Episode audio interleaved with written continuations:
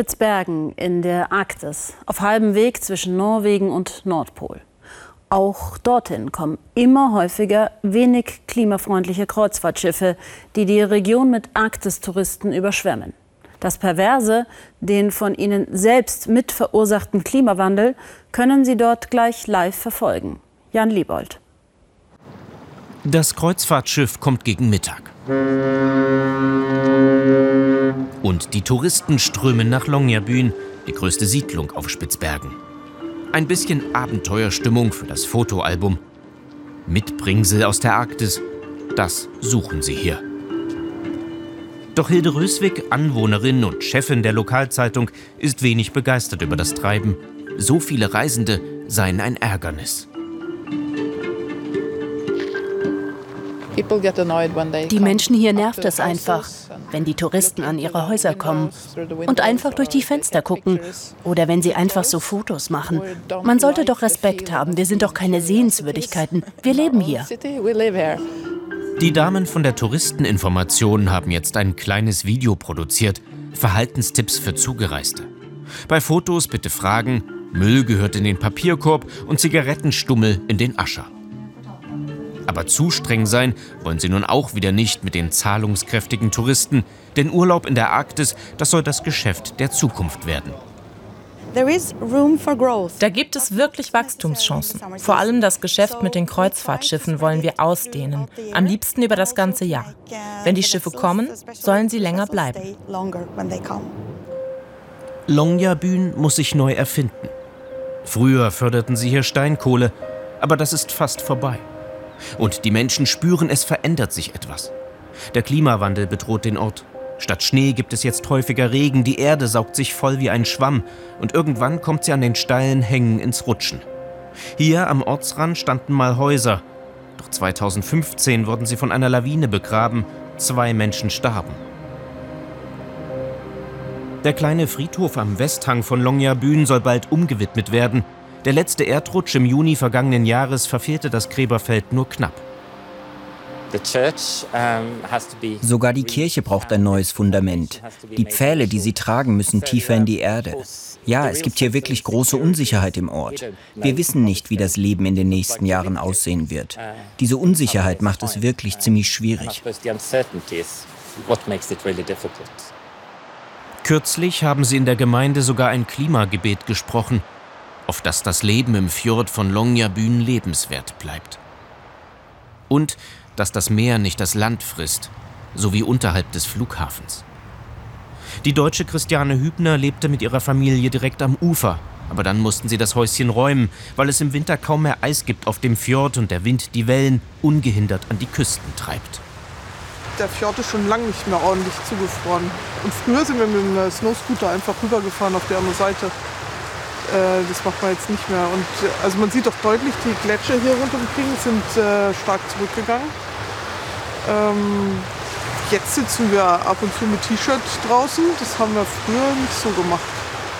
Und die, äh, im Winter hat es immer mal geregnet oder so äh, mitten im Winter. Das, also diese Temperaturschwankungen gab es schon immer, aber dass die so extrem sind und so lang anhalten, das ist erst in den letzten Jahren gekommen.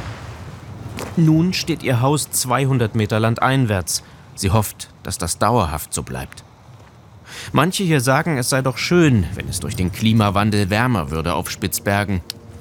Aber Christiane Hübner macht sich Gedanken über die Konsequenzen. Genauso wie die internationale Forschergruppe aus Longyearbyen, die 60 Kilometer nördlich in der kargen Wildnis des Dixonfjords unterwegs ist, auf einer Exkursionsreise. Die Wissenschaftler interessieren sich fürs Arctic Greening, die immer grüner werdende Arktis.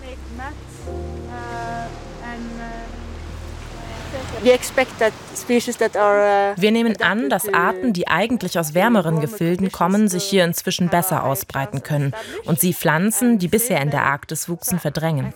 Die haben ja keinen Platz zum Ausweichen. Die können nicht irgendwo anders hin. Was malerisch aussieht, ist botanischer Überlebenskampf. Nur die anpassungsfähigste Art hat Bestand, lautet das Naturgesetz. Und falls neue Pflanzen die arktischen Moose und Flechten verdrängen, hat das Auswirkungen auch auf den Permafrostboden. Denn höher wachsende Pflanzenarten isolieren ihn besser. Im Winter kann er nicht mehr tief gefrieren. Und im Sommer taut er immer weiter auf, gibt umweltschädliches CO2 frei. Ein verhängnisvoller Kreislauf wird in Gang gesetzt. Das kriegen sie nicht mehr zurück. Sie müssen auch bedenken, was es für Flächen sind hier. Aber die, der Glaube daran, man kann es doch irgendwie noch gut machen, den würde ich sagen, nee, es wird einfach anders werden. Und dann muss man gucken, wenn die Stürme zunehmen, gerade wenn ich an Europa denke, äh, an, an Ernten, die große Trockenheit, der Grundwasserspiegel, also schon, da kommt was auf uns zu. Wie schnell der Klimawandel das empfindliche Ökosystem der Arktis verändert, kann kein Wissenschaftler exakt vorherbestimmen. Aber das arktische Winterwunderland, mit dem sie auch in Zukunft viele Touristen nach Spitzbergen locken wollen, könnte irgendwann verloren sein. Robert Johansen will lieber gar nicht daran denken, denn er braucht die zahlenden Gäste. Er braut das Bier für die örtlichen Kneipen und Hotels in Longyearbyen, in seiner Svolbard Brüggerie, dem nördlichsten Brauhaus der Welt. Die Debatte über den Klimawandel findet er übertrieben. Am Ende fände sich doch immer ein Weg. Zu 90 Prozent ist das doch Hysterie. Immer dieses, wir stehen kurz vorm Abgrund, das macht doch keinen Sinn. Wir Menschen sind doch Überlebenskämpfer. Wir müssen uns eben anstrengen. Dann schaffen wir das schon.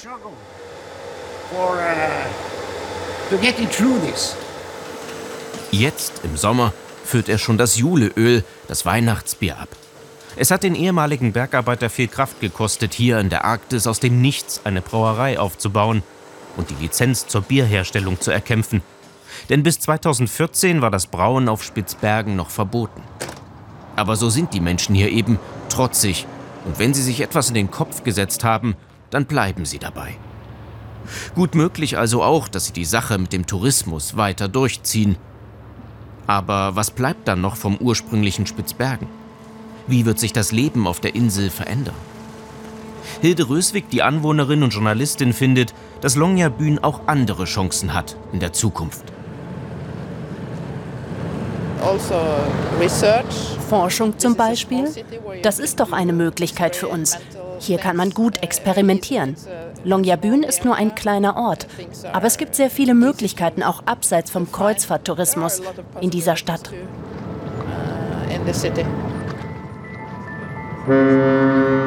Und dann sticht das Kreuzfahrtschiff wieder in See.